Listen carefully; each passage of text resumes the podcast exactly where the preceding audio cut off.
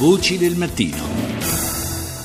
Adesso invece parliamo di privacy perché sempre più spesso c'è la necessità di parlare di privacy, sempre più spesso, e lo sappiamo tutti, siamo interconnessi, usiamo i social e ehm, in questi giorni tra l'altro è stato poi pubblicato oh, una, una sorta di, di, quadro generale su quello che è l'utilizzo di Facebook ma anche su come i governi eh, tentino o provino o, o, ci riescano in molte situazioni a controllare anche quella che è la vita sociale dei cittadini. Allora, buongiorno a Guido Scorza, che è docente di diritto delle nuove tecnologie della Facoltà di Giurisprudenza di, bon- di Bologna. Buongiorno, professor Scorza.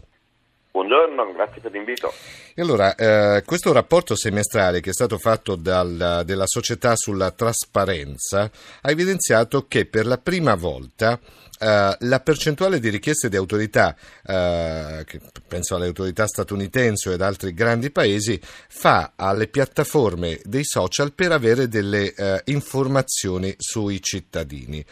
Stiamo, come dire, consegnando in mano ai computer la nostra vita, la nostra vita privata.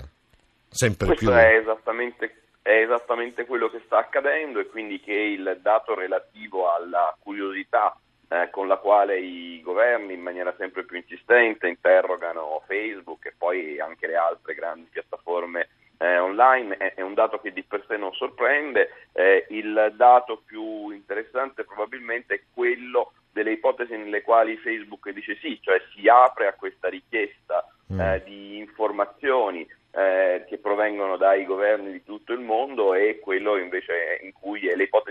cui invece dice, eh, dice di no. Ecco, il, il punto eh, non è tanto che i governi chiedano alle piattaforme, è ovvio che la nostra vita si trasferisce lì, quella lecita e quella sì, illecita, sì, sì, e che quindi per fare indagini eh, ci sia bisogno della collaborazione delle piattaforme, però ciascuno di noi dovrebbe avere la garanzia che queste forme di collaborazione non vadano al di là del, eh, del giusto, al di là del ragionevole e, e che dire, non si conceda troppo alle, alla curiosità delle autorità. Ecco, però è singolare a questo punto vedere anche la classifica, perché i governi appunto chiedono alle piattaforme alcune informazioni sui propri cittadini, è stata stilata una classifica, al primo posto ci sono, tanto così per dire una,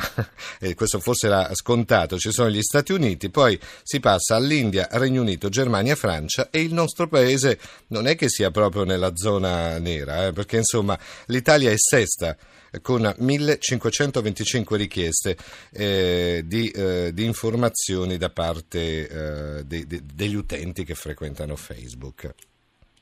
Siamo evidentemente un paese in cui le autorità sono curiose a dispetto del dato, cioè siamo un paese che usa poco internet, ma eh, le, le, cui autorità evidentemente hanno capito eh, per, per, tempo che proprio attraverso eh, i dati ospitati dalle grandi eh, piattaforme sì, eh, sì, si sì. può sapere molto dei cittadini, anche qui quello che servirebbe fare è guardare se quando si dice, perché le piattaforme ci dicono le autorità mi hanno chiesto, eh, le autorità significa la magistratura e quindi certo. naturalmente questo dal punto di vista del cittadino eh, è comunque la miglior garanzia possibile che sia giusto o sbagliato, più su non si può andare, c'è mm. un giudice che ha ritenuto che effettivamente che si possa fare una richiesta. richiesta e questo ci fa capire quanto sia anche importante e quanto bisogna usare con attenzione i social media. Grazie al professor Guido Scorza per essere stato con noi, buona giornata.